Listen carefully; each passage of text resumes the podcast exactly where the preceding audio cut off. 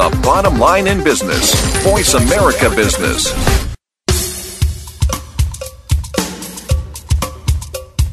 Good morning, and thank you for joining host Cheryl Esposito for an intriguing hour of leading conversations. Each week, Cheryl brings together big thinkers to the Voice America Business Channel. Now, here's your host, Cheryl Esposito.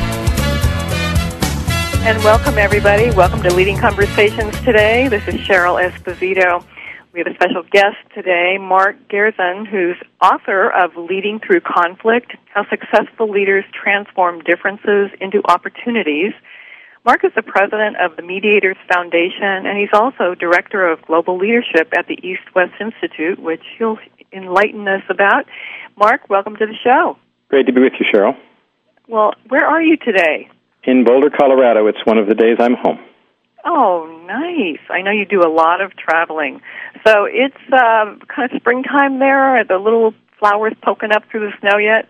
It is, and it's been beautiful. Oh, that's great. That's great. Well, today we are going to take a look at some of the work that Mark does around the world.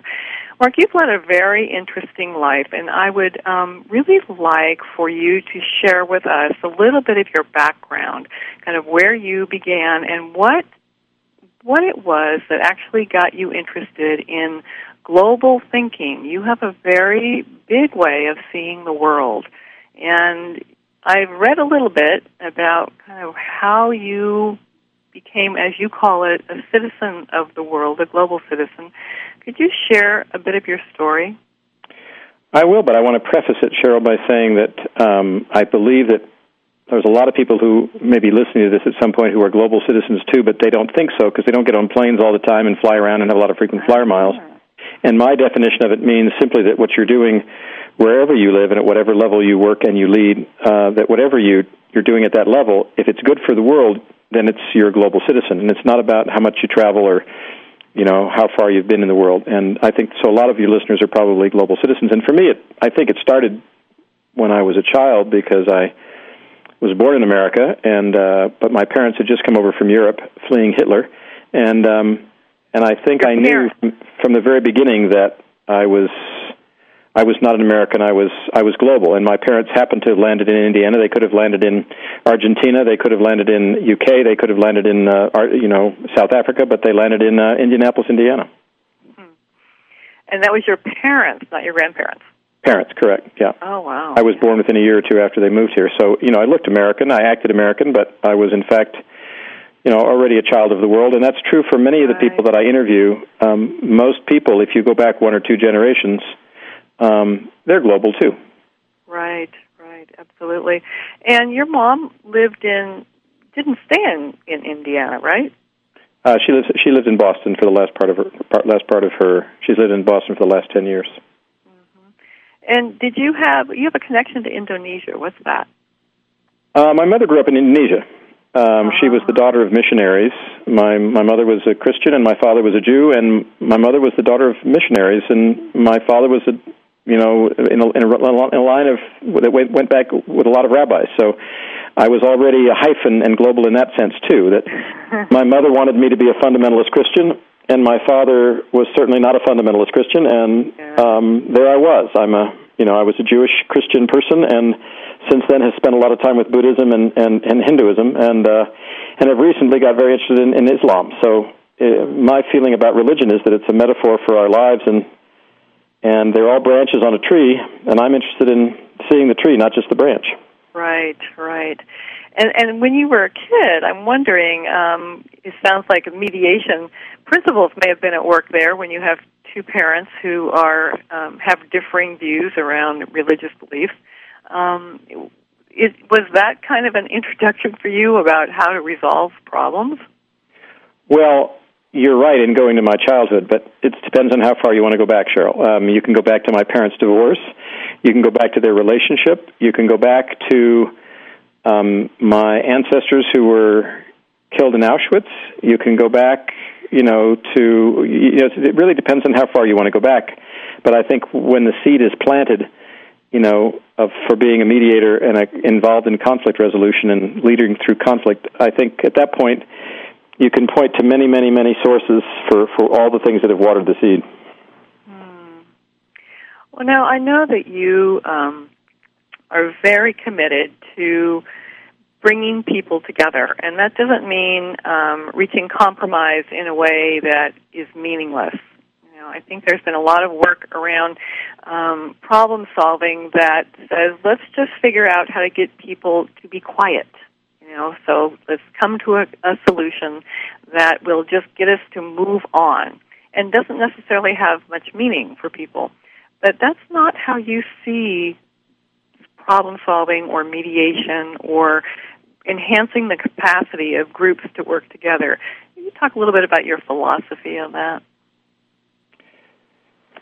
Well, it's a great question, Cheryl. And, you know, there's a point of view that some people have which says, why, why do we really need to bring people together? You know, what's, what's the point? Let them, let them just hate each other, you know, and mm-hmm. aren't, isn't that part of life? And, you know, the truth is it is part of life. And I'm not trying to get everybody together, but the metaphor I use, it's to me the simplest, is this. If you have some people on the shore who have uh, oars and you have some other people on the shore who have a boat, there's no law that says they have to get together and share the oars and boat.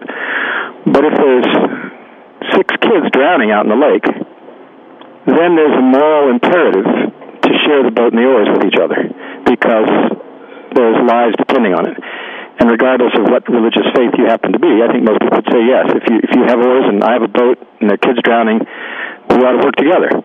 And so I tend to work with conflict situations where there's a moral dimension to it, where there's lives at stake. And that's why I think it's important for people to get together. And that goes way back to my childhood too. That you know, just awareness that sometimes this failure to work together isn't just a question of people not liking each other. It's a question of people you know, dying. Right, right. So, what is the um, what what was the project that got you pushed into a direction as a young adult, where you thought, you know, this is something I could really hang my hat on. This is something I could really do. Was there anything specific? Well, I think the first experience of it was my first experience with writing. Long before I wrote my current book, Leading Through Conflict, I I stumbled into being a writer when I was young, and I wrote a book called The Whole World Is Watching, um, which is a book about the '60s generation and why we were revolting against uh, the status quo, why we were revolting against the establishment. And I found that when I wrote the book, which ended up, you know, being a bestseller, even though I was, I was only 20 years old, I found that the tone that was most effective was a tone that empathized with the other side. In other words, if you railed and, and shouted obscenities at the other side, whoever the other side was, they tended not to hear you. But if you treated them with respect and actually empathized with their point of view and then stated why you didn't share it, that increased the chances they would hear you. And of course, my publisher wanted the maximum number of people to hear what I had to say. So my publisher and all those who advised me on the book helped me learn at a very early age how to speak in a way so that the other side, whoever that other side was, would, would hear me. And I think that really was a formative experience for me because I had a lot of friends who were shouting and screaming and, you know, dumping manure on, you know, doing all sorts of things at that time. And I did. I was, I mean, I was a protester. I turned in my draft card and so forth. But I, I, I always felt, you know, what's the point of confronting the other side, or what's the point of confronting evil? The point is to be effective, not just, you know, to hear the sound of your own voice. So when you had written that book, The Whole World is Watching, and you know it became a bestseller, what kind of response were you getting? I mean, what what were people saying to you? Well, I was very fortunate that that book was part of a historical, you know, movement. Yeah. Just like some people think, you know, Obama's candidacy today is part of a movement, um, and there's certainly a movement for to deal with climate change, and there's certainly a movement to deal with a number of other issues. That I was part of a movement of a whole generation that was protesting a culture that needed to change. And um, because of that, I think, you know, I ended up meeting with Henry Kissinger, Robert McNamara, the architects of the war. I ended up being able to really, you know, be heard in the halls of power. And I think it taught me that, you know, it taught me that if I reached deeply enough into my heart, and spoke deeply and truly from what I felt that you know that there was a chance people would listen and um, and I, I've found that to be true for most of my life. And so you were fortunate that at a very young age you were able to reach into your own heart and then share that. You know, to know what is important to one is impor- is you know a, a gift. To be able to then turn around and give that gift to the world is another thing. I mean, was there anybody saying to you, you know, you need to get a real job? Or, well, I had a lot of real jobs, but if you look back at those real jobs I had, they were all preparing me for being a global mediator. I mean, the first one of my first jobs out of college was working on a global newspaper, which I was asked to do because of some writing I'd been doing, and I ended up mm-hmm. bringing journalists from all over the world together. We had a magazine and newspaper called World Paper that had a circulation of 1.5 million in five languages, and it was a very exciting experience of, of trying to create a global newspaper, which I did because you know I'd already practiced these skills of, of, of kind of, of getting inside the side shoes of other people. What you notice when you travel around the world is that yeah. people around the world are all reading their local newspaper, and their local newspaper is feeding them their local point of view. And it's not surprising that then you think differently in Moscow if you read Pravda than if you live in New York and read the New York Times. And so right. I thought, well, at least we could do is have a global newspaper. Maybe we will think you know, and be able to communicate more if somebody, if we, if we read the same newspaper in the morning, at least alongside our local paper. So that was a job. It was a real job, but it was a real job that I think was preparing me for what I do today. Well, and if you were to say, you know, is the net our global newspaper today? I think the net is, and uh, one of the things I'm working on, one of my passions is to create an e-newspaper that would be the equivalent of that, where you go to your internet in the morning, you push, you know, Control P if you want to print it out, and you print out, you know, a global newspaper which you can read that has commentary and an opinion from every part of the world, carefully sifted by a global group of editors. And when you read it, you say, "I've just had a global point of view," just the same way that you know that you can get easily in America, you can get a Washington point of view from the Washington Post or you know, uh, we would get a global point of view. It's one of the one of my dreams, my one of my unfulfilled dreams. Uh, well, if anybody can do it, Mark, I'm sure you can. that seems like that would be able to um, invite great dialogue. Well, that was the, that was what we experienced with the, with World Paper. Was it was extraordinary dialogue and extraordinary confrontation of views, which other newspapers, you know, wanted to reprint because we actually had diverse opinions from around the world. Right, right. I mean, think about it. If, I'll ask your, your, you know, your listeners to this to think: How often have they read a piece by an Iraqi about what's going on in Iraq, or by an Iranian about what's going on in Iran? You know, how often do you see a piece? It's just a simple thing. You know, just getting a piece by an Iranian about how Iran sees things, or Iraq how Iraq sees things. Not because they're right, but just because they have a point of view. And and that's what we were doing. We were printing points of view from around the world and trusting the reader to say, I can make sense out of these different points of view. Well, I can't wait to read that. So I am going to ask you more about this because I think it's really important. So we're going to go to break right now. So we'll be back in a minute.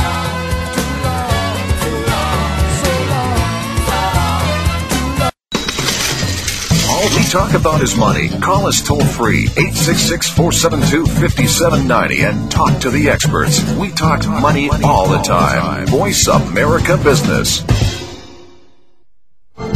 Leadership is not static, it evolves as you do. At Alexa Consulting, we work with CEOs, senior leaders, and leaders in transition who want to make a difference. Leaders who believe that good business is good for people, good for the world, and knows that conscious actions can have global impact. Are you ready to take your leadership to the next level? If you are, then visit our website at www.alexaconsulting.com. That's www.alexaconsulting.com. Alexa Consulting, developing leaders worldwide.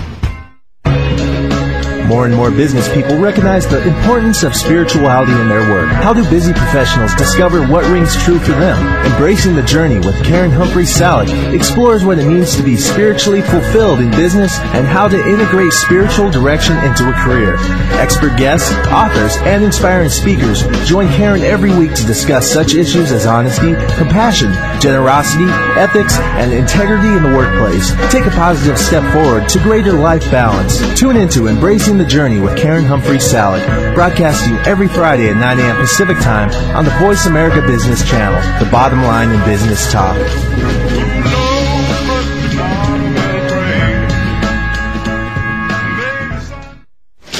Money, money, up to date business and financial news. Money. money. Call now and get the financial information you need. 866 472 5790. 866 472 5790. Voice America Business. We appreciate you joining our leading conversations today. If you would like to participate in today's conversation, please call us now at 1 866 472 5790. That's 1 866 472 5790. Now back to your host, Cheryl. And we're back. We're speaking with Mark Gerzon today, author of Leading Through Conflict How Successful Leaders Transform Differences into Opportunities, and president of the Mediators Foundation. So, Mark, before we went to break, we were talking about the global newspaper and uh, your vision for having a global newspaper on the net um, that would provide people daily, the daily dose of um, differing points of view around the world.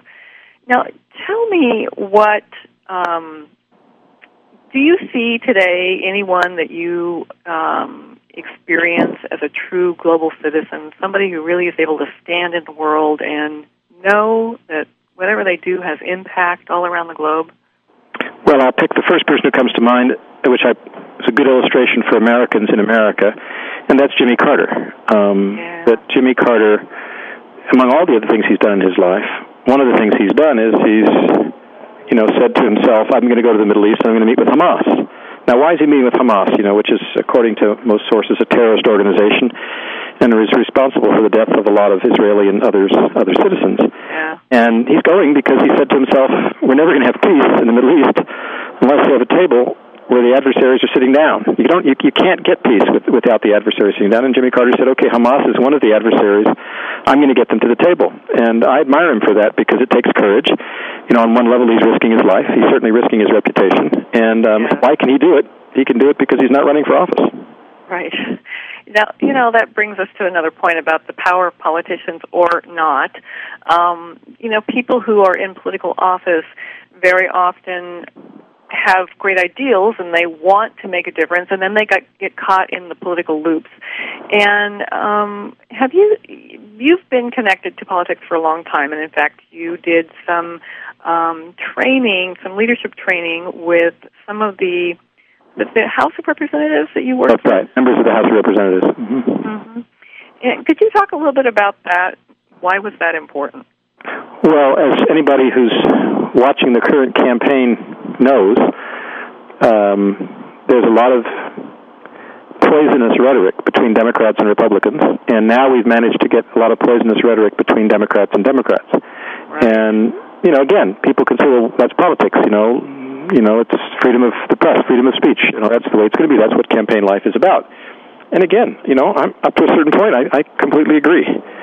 But what happened in the House of Representatives a decade ago was that the animosity and hostility got to the point in the House of Representatives that you had Democrats and Republicans on the House floor turning to each other and saying, you know, we can't, we can't, we can't do the work we're supposed to do anymore we can't represent the American people. We can't get anything done here because we're so busy calling each other names. We're so busy trying to oppose anything the other party does.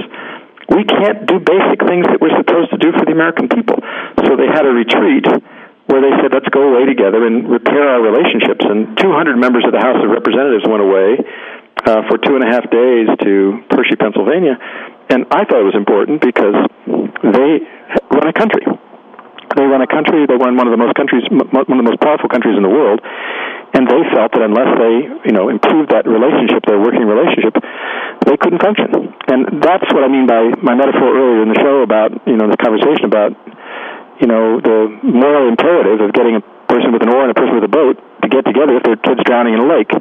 I felt that it was a moral imperative that the Democrats and Republicans start talking to each other because they have a country to run and they have a healthcare system to you know re- revise and operate. They, they they have they're now fighting a war, and they're turning the war into a political football.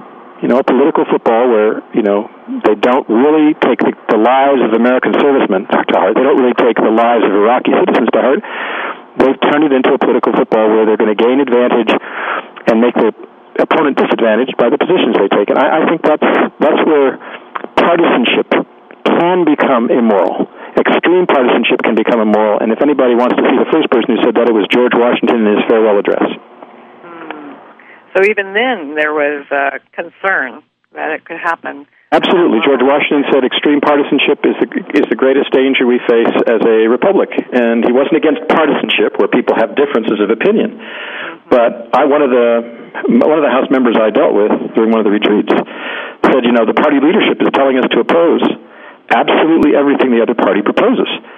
Uh, and we and we're we know that they're opposing everything that we propose. He said that's not leadership, and it's not. You know, that's just being a mechanical, knee-jerk you know, opponent. Right, right. We actually don't need people for that. We just need, you know, a computer that says no. That's right. Yeah, right. Exactly. If, um, if Republicans propose it and I'm a Democrat, I oppose it. If the Democrats exactly propose right. it and I'm a Democrat, I'm in favor of it. Well, that's you're right. It's a, that's a machine. That's a computer. That's not a discerning legislature. That's not a leader. Yeah, I've had a feeling for many, many years that um, leadership has been abdicated by those that we put in office, and um, you know, I'm wondering about our political system and just the structure that we're in. Um, do you think that this structure has perhaps outlived its usefulness, or is there another way that we could look at this? Because certainly the two-party system, or even you know, with a third independent, um, doesn't seem to be getting us anywhere these days. Well, the way I see it, Cheryl, is very similar. Um, um, I, I don't think the critical question is whether there's two or three or four parties. I think the critical question is how do they relate to each other. Uh-huh. And I've always felt in the work that I've done with legislatures and that I've done with communities and I've done with companies, in, in all cases, when I'm dealing with organizations that have a certain amount of polarized energy, um, what I say is, you know, there's a one track, what I could call track one, which is a debate track. And on the debate track, you know, go ahead, pick out your polarized positions, fight them out, vote, see who gets the most votes, and the one who gets the most votes wins, and the other side loses. You know, for a certain set of issues, that's fine. Right.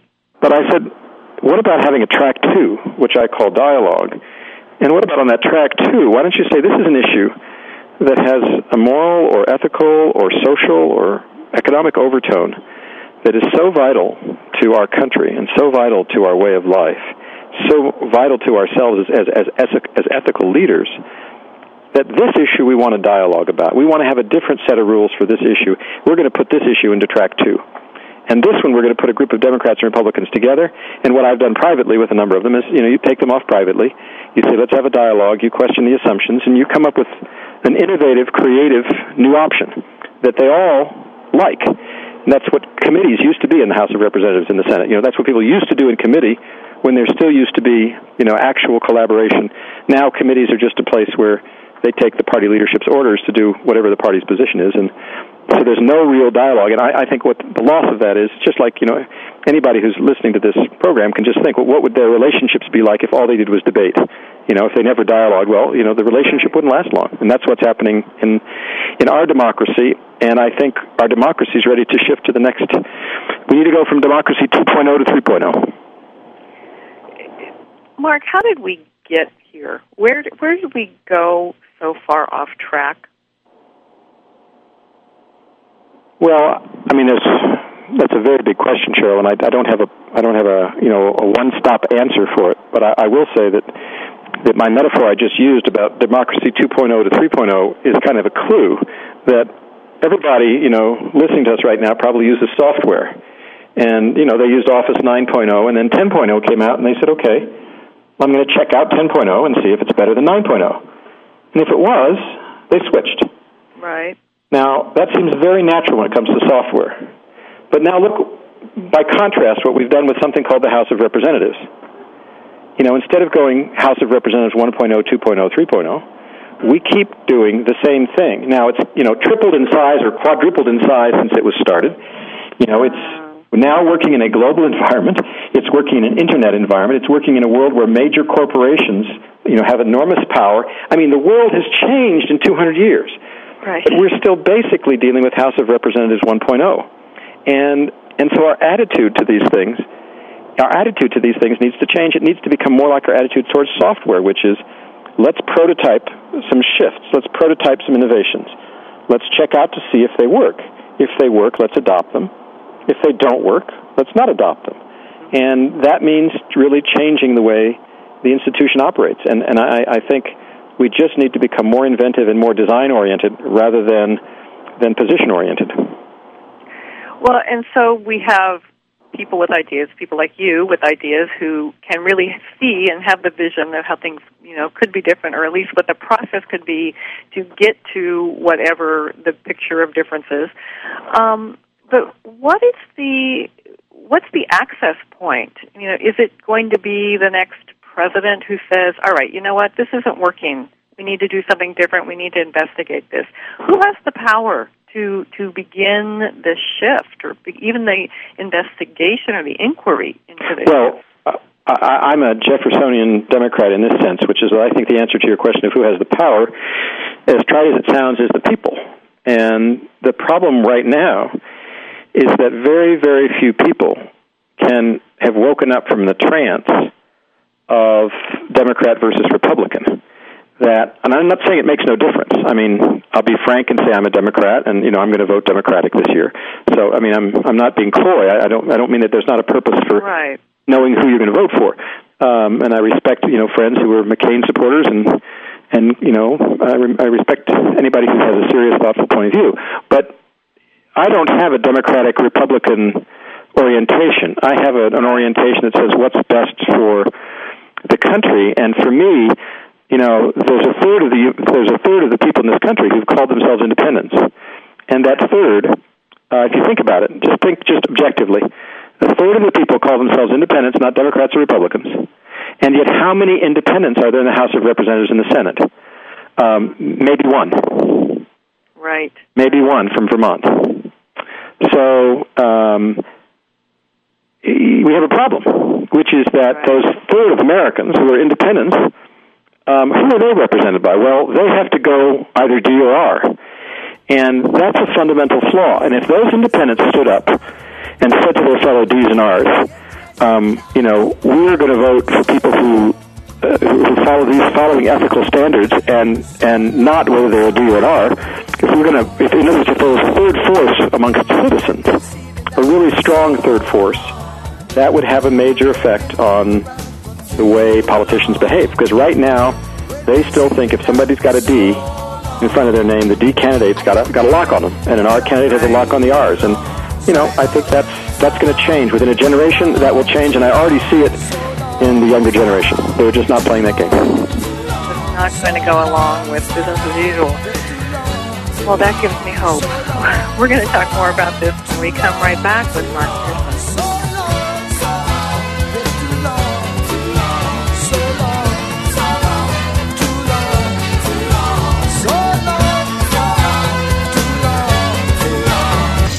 All we talk about is money. Call us toll free 866 472 5790 and talk to the experts. We talk money all the time. Voice America Business.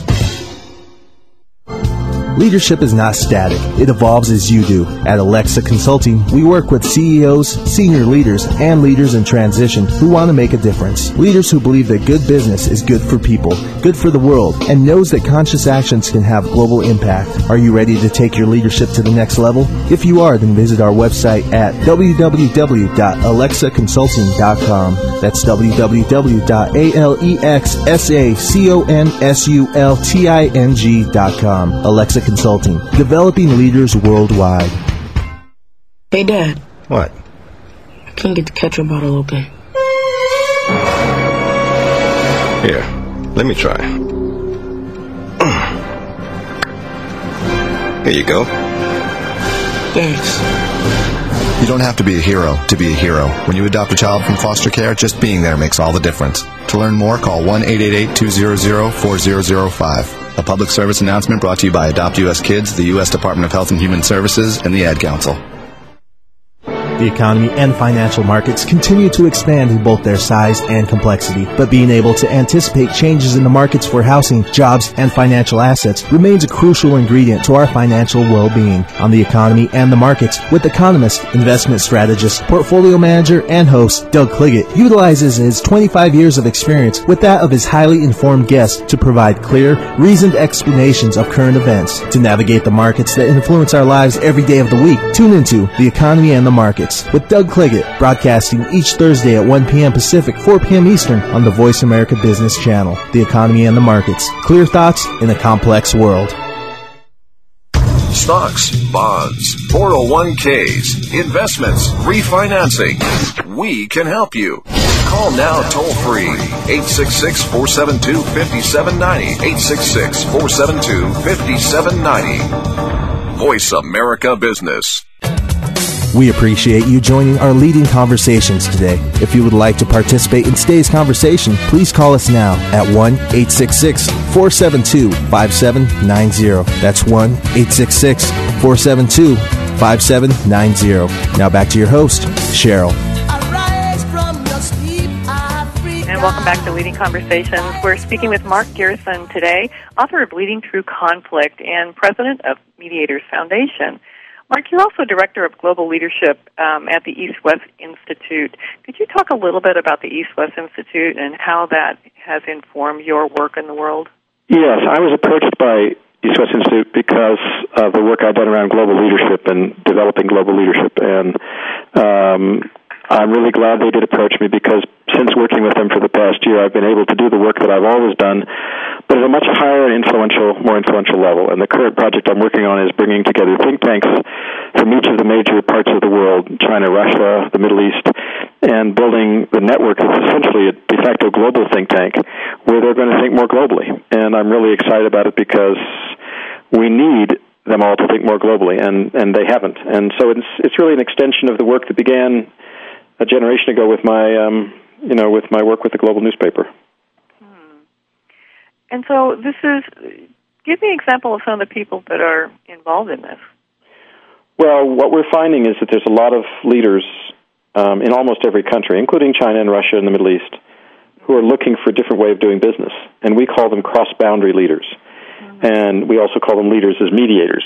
Um, and the whole concept of a cross-boundary leader is that they are that they don't think about you know, reading, where they don't think about leading this side against that side. They right. think about building a bridge between this side and that side. So it's a fundamentally different approach to leadership. And we're right. basically linking and leveraging those cross boundary leaders and trying to create a new generation of leadership that's going to think and act differently. Because what we've seen, you know, in, uh, in the us against them leaders is that they tend to make conflicts worse, not better. Right, right. Well, and that certainly does fit with this generation when you think about how integrated this generation is, how cross cultural this generation is. Um, you know, their their whole perspective. This generation, of course, I'm talking about people younger than me, you know, and you know, people in their 20s.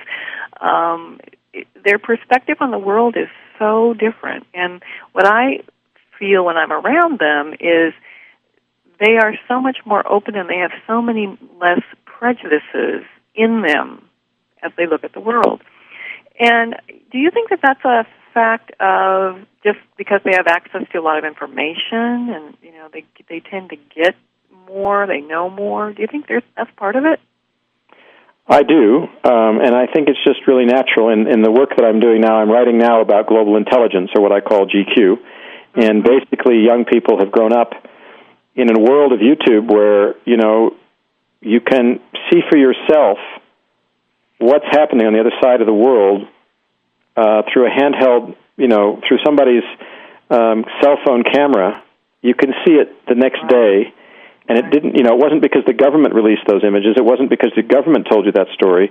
It wasn't because ABC or NBC or CBS told you that was story. It was because it was taken by somebody there and posted on YouTube, and you went to YouTube. And right. it's it's a different way if if if Barack Obama becomes president of the United States, um, he needs to send YouTube a thank you note because right. you know YouTube. You know, I think the last one of his speeches I, I saw it was something like 1.6 million hits, um, uh, which means 1.6 million people were probably reading it, and many of them were sending it to their friends. Exactly. Well, that was a form of communication that was simply um, unavailable, um, unavailable a generation ago. Well, and so given that, um, let's talk about you know how somebody who doesn't play well on YouTube, um, somebody who doesn't deliver like an entertainer, um, you know, how, how much is that going to influence people's perspectives these days? Given that we you know we're kind of the the entertainment generation. Well, this is a case where I think I'd like to ask you to say a little more about why you think where where that question is coming from because it's a very good question. But I'd just like you to say a little more. Well, you know, the, the um, it, it goes beyond the idea that you know the soundbite's important. You know, for, for a long time, everybody knew that, so they figured out how to get the soundbite down, and then they were only on camera for 30 seconds, and okay, fine. But now we're looking at um, people who have to engage their audience, whether their audience is actually there to speak back to them or not. We have to, um, people have to be able to be the message. And when they're on video or when they are over the airwaves, the message has to be articulated in a way that inspires. Not everybody, as smart as they may be, as well read as they may be, as you know, familiar with the issues and have great ideas as they may may have, not everybody plays well you know, and and, and is seen. Um, what am I trying to say? Um, not everybody has the capacity to look like you know some professional entertainer. And uh, yeah, I, you're absolutely right that there's a bias to a certain way of communicating. Um, on that again, you know, Michael Moore is not exactly what you'd call photogenic. or, you know, he's True. Michael Moore is not George Clooney, um, but he found a way of communicating. Um, and uh, Bob Dylan is not exactly, you know, uh, as handsome as uh, you know one of these young young um, yeah. hip guys, and he still gets his music out. So um, I guess I have a hope. Um, I particularly have a hope now that the communications media is being democratized with the internet. That um, that I think what we see is that that there's a there's a new chance for a variety of voices to rise. And for a while there, it looked like monopoly was going to be media was going to become totally monopolized. You know. Yeah, So- yeah, it did. You know it- what what you're saying actually makes me reminds me that um, when I was growing up in you know the rock and roll era, and there were the Bob Dylans and the Janis Joplins, etc. And um, you know, rock and rollers, you know, kind of had an edge, and they they weren't necessarily pretty. And then we went into this whole generation of singer dancer um, pop stars who were all beautiful. And I remember thinking, when did they all get pretty? What happened to the Right, to the, I understand well. know, right? know? yeah, one of one of my one of the ways I've channeled my concern about the media is that um, I've been working on a project with East West Institute called the TV News Summit, where we're bringing together Al Jazeera, Al Arabiya, Fox, CNN, BBC, asking them together to look at how they're covering the tensions between the Muslim world and the West, and asking them to look at what it's what it's doing, um, what their what their coverage is doing, and how it could change. And we're, we're I'm excited about it because I've had experience with this in the past when I've done projects like the Entertainment Summit, where I brought the Soviet film industry together with the American film industry during the Cold War, and basically ended the Cold War on the on the big screen. And I think the media are extremely important, and and, and you know programs like yours are one of the ways I think that we're hearing new voices and getting new voices out, and that's absolutely critical. Hmm. Well, so say a little bit more about ending the Cold War on the big screen. Well, that was one of the first projects that I did. Um, I was at that point a screenwriter and producer in Hollywood, and well, I was trying to make socially conscious films. And what I noticed was that you know you couldn't make socially conscious films in Hollywood because there was too much ideological resistance. It was basically the Reagan years, and and the the film industry was in the grip of the Cold War. So I decided to bring the top Soviet filmmakers to Hollywood and then took the top Hollywood filmmakers to Moscow and other countries and other cities in, in the Soviet Union. And basically, we showed the films they'd made about each other, and they were appalling, you know. And Wow. the filmmakers were appalled by the by their own work, and they said, "What are we going to do about this?" And they said, "We've got to do something different." And I'm very pleased to say that they took leadership. They really took leadership and um, really stepped up and, and said, "We're going to play a different game." Um, so So um, it, that? Do you see any of that happening today when we look at you know what's happening in the Middle East and um, any of the films that are coming out these days?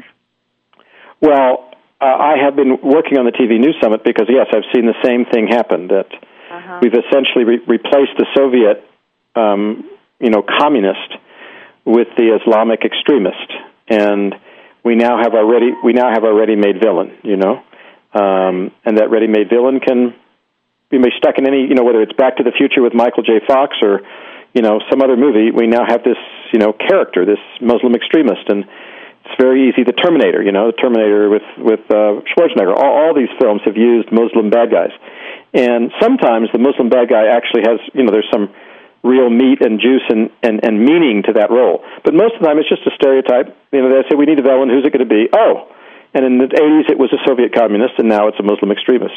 Right, right. It's more gratuitous. Yes. Um, yeah. So maybe we should make a movie about your life.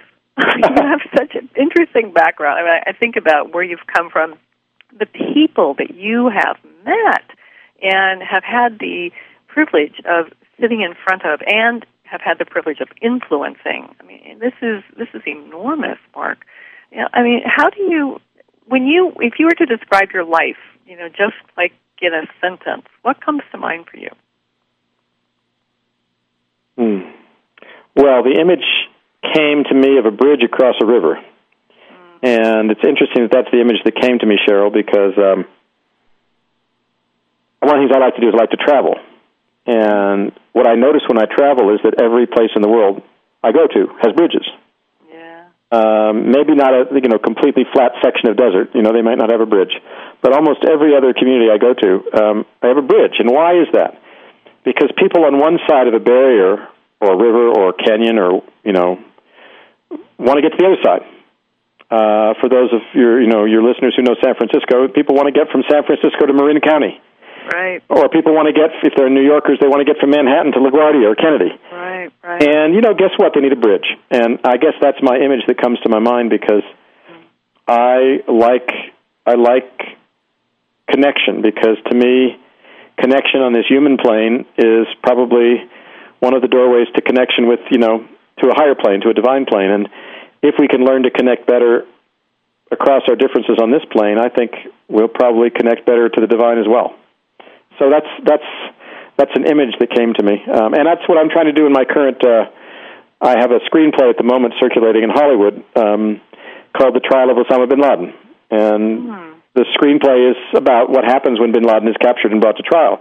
Why have my Why did I and my colleague Peter Goldmark write it? I wrote it because I knew that in real life there'd be no bridge between bin Laden and Bush. There'd be no actual conversation. Um, they would try to kill each other and kill each other's followers, and they would never have the guts to sit down and talk to each other. You know. And I thought, well, how can I get them to sit down? Well, as a mediator, I can get a lot of people to sit down, but I will never get George Bush and Bin Laden together in a room. so I thought I can't get them together in a room, but I can get them together on a stage, and I can get them together on a screen. So we we had a our play was performed in Minneapolis for oh, to sold out audiences for three weeks, and now it's in circulating in Hollywood. And I hope within a year or two, or it would be on a screen somewhere, and hopefully many screens, and people would start to see, okay, that you know even even e- we can even learn from a conversation between a Bush and a Bin Laden. You know.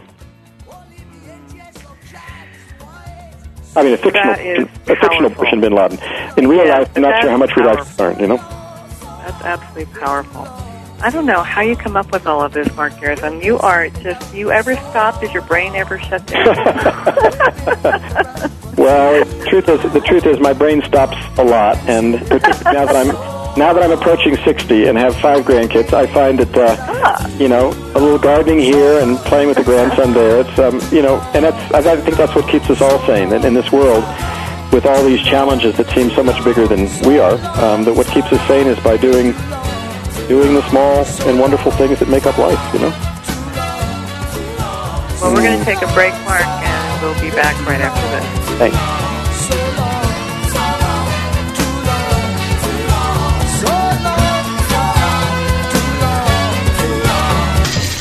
All we talk about is money. Call us toll free 866 472 5790 and talk to the experts. We talk money all the time. Voice America Business.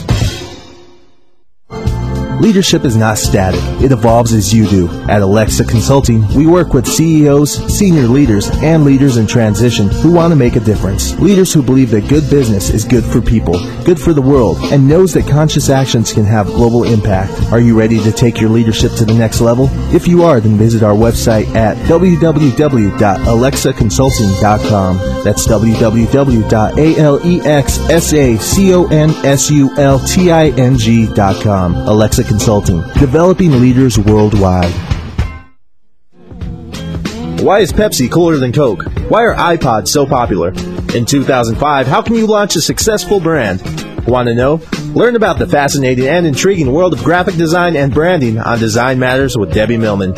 Every Friday at 12 Pacific Standard Time, Debbie Millman will provide you with a provocative look into the stimulating world of design as it intersects with contemporary culture. Hear what the experts have to say about creating, maintaining, and launching a brand in today's challenging marketplace. Join us every Friday at 12 Pacific Standard Time for Design Matters with Debbie Millman, right here on the Bottom Line in Business Talk, Voice America Business. All we talk about is money. Call us toll free 866 472 5790 and talk to the experts. We talk money all the time. Voice America Business. We appreciate you joining our leading conversations today. If you would like to participate in today's conversation, please call us now at 1 866 472 5790. That's 1 866 472 5790. Now back to your host, Cheryl. And we're back. We're speaking with Mark Gerzon, author of Leading Through Conflict How Successful Leaders Transform Differences into Opportunities. Now, Mark, you're also president of the Mediators Foundation, so you spend a lot of time dealing with conflict, and you've been doing this for a long time in your life, and that's no reference to your age. And um, so, tell us a bit about, you know, what have you learned from all of this? I've learned that conflict is an opportunity, and I've learned that the part of me that kept wanting to avoid it or run away from it or minimize it uh, was missing an opportunity. And um, I think what I've learned about conflict is that it's like uh, the metaphor I use, Cheryl, is that it's like cooking. Um, that if it's too hot, you're going to burn your food, and if it's too cold, it's not going to cook it. And so we need a temperature that is um, that is appropriate. So I often find myself in situations where when the temperature of the conflict's too hot, I need to cool it down, and when the temperature is too cold, I need to heat it up. And generally speaking, I'm overgeneralizing, but generally speaking, in companies, um, it's too cold, and in politics, it's often too hot. Oh, interesting. Um, and I recently did a training with 20 CEOs, and I said to you, you know, I first taught them about hot and cold conflict, and I said, how many of you have conflict in your companies that's too hot? Raise your hand. And out of 20, there was one hand. And I said, how many of you have conflict that's too cold in your company? And 18 raised their hands. And that's fairly typical. And, and I believe that cold conflict, whether in a company or in a community or in the world, cold conflict is basically, you know, opportunity waiting to be discovered. Hmm. And so, when you've got a group, let's say a, a big corporation, and you see them in cold conflict, how do you take them out of that? Well, the reason that it's cold, Cheryl, is usually fear. Because it's a fear that if it got hot, it would, you know, they would lose their jobs, they'd lose the relationships, they'd lose the client, um, or, you know, if it got really, really hot, they might lose their, they might lose an arm or they might lose their life. So it's basically, for me, it's a question of naming it, normalizing it, saying, of course, your company's got cold conflict. You know, you you haven't been trained to deal with conflict, so you know it's very smart of you to avoid it. Um, but now, why don't you become a more conflict literate company, and why don't you learn a little more about it, and then you can take the hidden opportunities that are in this conflict and really turn it into something that's productive and effective. And people really appreciate that. I think they appreciate being, you know, you know, being being told that you know they they haven't had the skills, they haven't learned it, and they they they want an opportunity to learn. And people usually learn pretty fast. What can somebody do if they are um, in the midst of a conflict and they have no idea how to handle something, um, and they're hearing you say, "Well, okay, so if it's too hot, cool it down. If it's too cold, you know, heat it up." Um, what are some practical things they can do? Well, I'm going to sound like a typical author here for just a minute, and I apologize for it, but I did write the book because people kept asking me that question. um, they kept asking me that question. They said, What have you learned about conflict that I can use right now in my life? Yeah. And the closing chapter of the book is actually the chapter that says if you don't have time to read a book because you're in the middle of something, uh, just read this appendix because it basically says here's what to do in a crisis when you don't have time to read a book. Oh, but if you're not in the middle of a crisis, uh, then I, I really do recommend reading it because the assignment that Harvard Business School Press gave me was they said, Mark, there are a lot of leaders out there that you know, don't want to hire a mediator. They don't want to hire a negotiator. They're dealing with conflict and they want to deal with it themselves. Can you put everything that there is in the field about this? Can you put it in one book so people can digest it quickly and have easy access to it? And that's what I did. I mean, I have some of my own work in there, but mostly what I do is I said I'm try- going to try to create a handbook so that leaders who you know they don't want to become a mediator or a negotiator they're you know in business or they're in politics or they're a mayor or they're a city councilman or you know they're a teacher or a principal or a superintendent they they just they just want to you know know how to deal with some basic conflict that's happening and that's who I wrote the book for and I believe that there are some simple tools I say simple not because you can learn them overnight but simple because you can grasp them fairly quickly and I learned these tools about dealing with conflict by going to leaders who were effective all the way from Nelson Mandela to you know people I worked with at the UN to other people I've seen in business who are just who, who are effective. And I said, you know, how have you dealt with conflict? And they told me their what they did, and I clustered what they did into eight tools, and that toolbox is is in leading through conflict. Well, now you talk about conflict um, as conflict transformation and not conflict resolution. Why? What's the discerning difference there? Well, the best answer I can give you is to say I just had a meeting in Geneva of peacemakers from around the world that I partnered with the UN to organize. And these leaders came from some of the most difficult conflict areas in the world. And one of the Africans who attended the meeting said, Please don't use the word conflict resolution in Africa. Said, We, we have problems, they're not going to be resolved. And when you come and tell us they're going to be resolved, meaning fixed, we don't believe you because they've been around for generations and they're going to be around for a long time. Uh, and then he went on to say why he likes the word transformation. And he said transformation is an ongoing process. And uh, it'll have ups and downs, it'll have highs and lows. We'll make progress and we'll have setbacks. But it's a process, he said, of transforming the relationships that lead to the conflict. It's not a question of resolving it once and for all or fixing it. And I thought that was a very good summary of why I like the word transformation. I also like the word because um, compromise is a word that's you know fairly common in Western cultures, right. which means you know you got a hundred of X and you got to divide them up, and you divide them up, and one side gets sixty and the other gets forty, or one gets fifty-five and one gets forty-five, and you call it a compromise, and then you go on your way.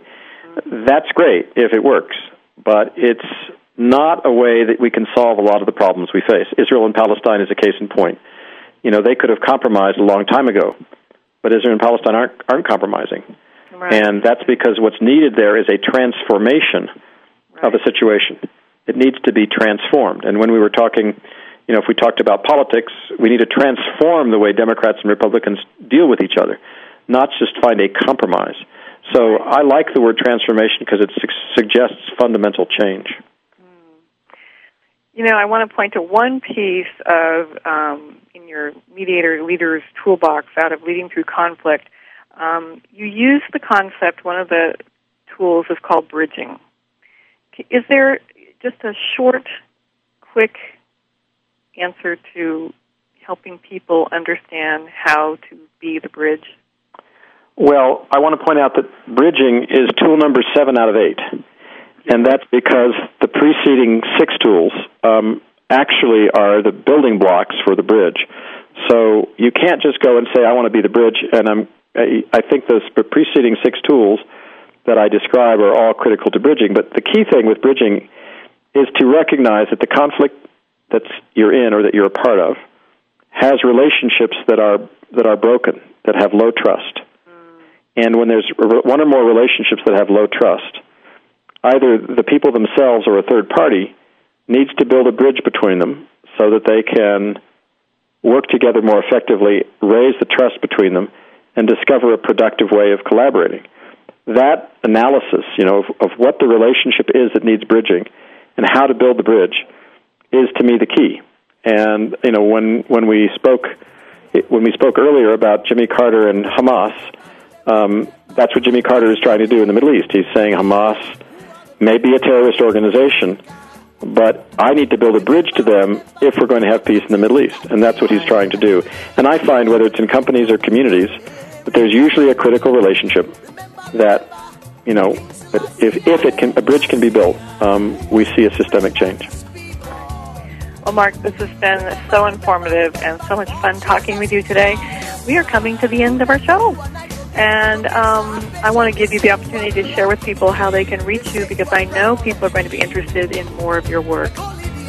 Um, there's two ways. Um, you know, they can they can get the book from from Harvard Business School Press or Amazon, Leading Through Conflict. And if they want to reach me, they have a very simple address: my name at aol.com. At aol.com, markgerzon.com. Mark, we appreciate you being here on Leading Conversations today. It's a privilege, and all the best with your work and your new book that will be coming out around global intelligence. We'll have to have you back so you can talk more about that. And, I look, um, look, I look forward to it, Cheryl. All right, great. Thanks again, Mark. Take care, and remember, everybody, think big. The world could become a better place because of a conversation that matters. This is Cheryl Esposito.